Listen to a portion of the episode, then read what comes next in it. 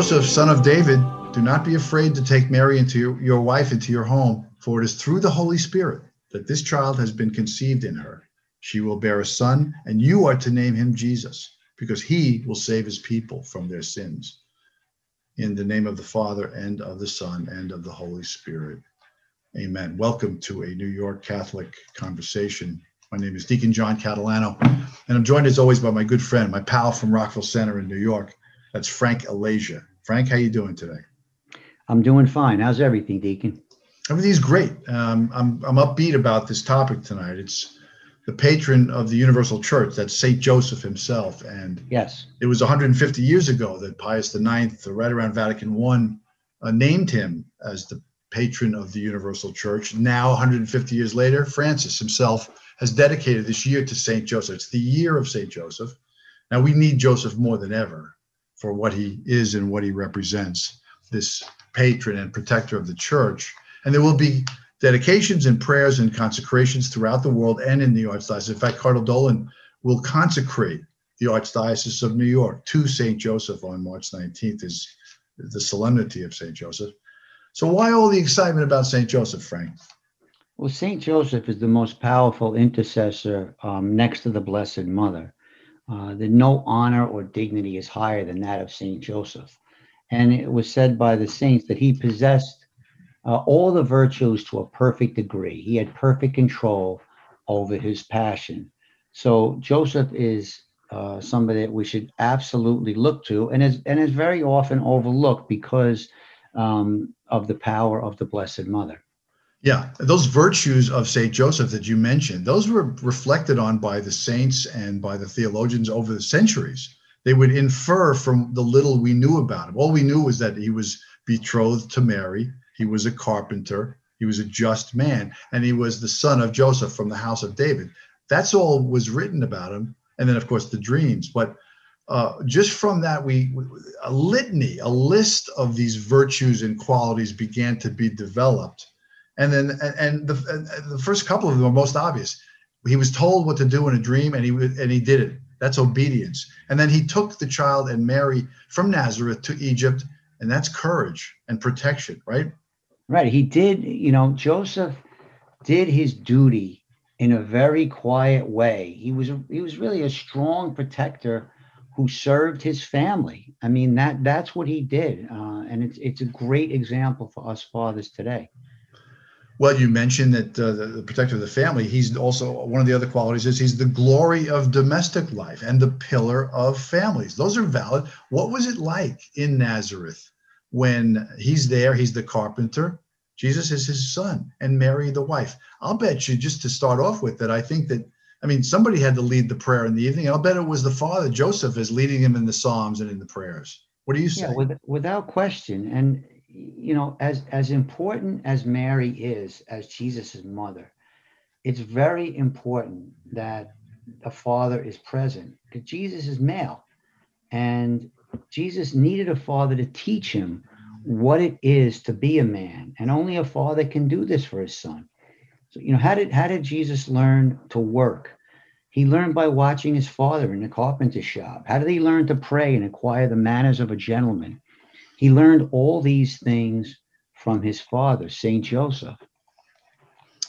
Yeah, you know, I went to grammar school in the uh, in St. Christopher's in Baldwin. You know where that is, right? Uh, and the, the Sisters of St. Joseph, the Josephites, taught us there.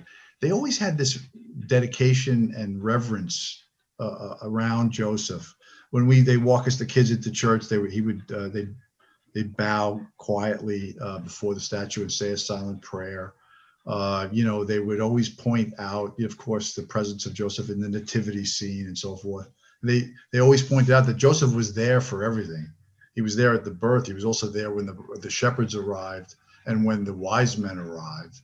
He was there in the presentation uh, at the temple. And when the old man Simeon said to her, "And a sword will pierce your heart," he didn't say that to Joseph. Interestingly enough, but you know, you mentioned the fatherhood aspect, how important that is for us all uh, Pope Francis says in the apostolic letter that he issued about this being a father means introducing children to life and reality, not holding them back, being overprotective or possessive, but rather making them capable of deciding for themselves. enjoying freedom and exploring new possibilities. And one more thing, he's also called most chaste.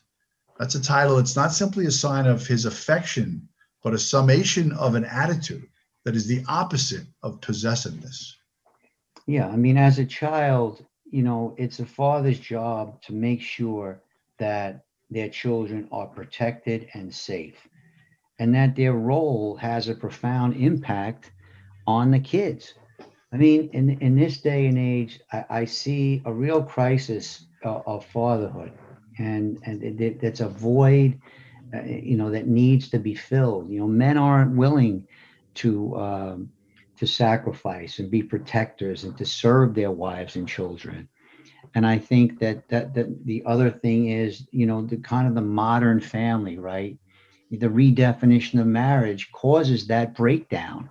And once you break down the family, yeah, you know, uh, society soon follows behind that. So we have to really man up as men and be fathers and be good examples to our children.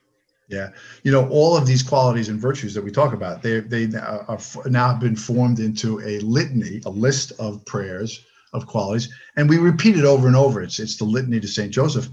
It, it, evolved over centuries, but uh, Pius X was the one who, in 1909, said, "Yes, this is a this is an acceptable prayer. It's part of our church and part of our liturgy." Of prayer voice. It's a good idea to do. You and I have done it, right? So it's 33 days long. So each day there's a reflection about one of these qualities courage and faithfulness and patience and and so forth and it's a it's a valuable thing to do and then you repeat the whole litany each day in prayer right right and one of the one of the things in in the litany is terror of demons and the reasons for that is the devil hates humility and there's nobody more humble than uh, than Saint Joseph. And one of the other things, going back to the nuns at Saint Christopher and Baldwin, they knew what we didn't. They they knew what what you kids didn't know. We didn't know at that time. And Saint Teresa of Avila says it best. She says that, you know, there there are saints that you pray to for certain situations, but Saint Joseph is prayed and the most powerful over all situations. And he never let her down in any situation in her life. So, yeah. you know, we really have to look and really pay more attention to Saint Joseph. And you listen, in doing that litany, that that that retreat together. I mean, there's there's still stuff that we learned that I I don't think I ever really realized. One thing in particular is it's known that having died in the arms of Jesus and Mary, according to Catholic tradition, he right. is considered the model of the pious believer who receives grace at the moment of death. In other words, he is the patron of a happy death. Right, because we want to experience a death similar to St. Joseph, a holy and happy death. Because look, we know that, you know, remember, one day you will die. And that is to, to die with Jesus and Mary. There's, there's nothing better than that, right? I mean, Holy Mary, Mother of God, pray for us sinners now and at the hour of our death. And at the hour of his death, she was with him, as was the Lord. Amen. Yes. Yes. And we talked about the 30 day, uh, 33 day consecration. We've both done it uh, to St. Joseph. It takes about 15 minutes a day. And I'd recommend it to anybody. I mean, it's think of all the 15 minute slots in a day that we waste. Um, and I, I think you'll definitely see a change in your prayer life, your spiritual life. It's another thing maybe um, maybe that we can do that you can do during Lent. But I know you you loved it. You recommended it to me, and I did it. You know. I'm still doing it, and uh, I'm looking forward to the solemnity of Saint Joseph on March 19th. Frank, I'll see yeah. you then. And uh, folks, don't forget to like us, follow us, and send us an email at any Catholic conversation at gmail.com. A-N-Y Catholic conversation at gmail.com. I love you a lot, Frank. Take care. See you later. You too. Take care, Deacon.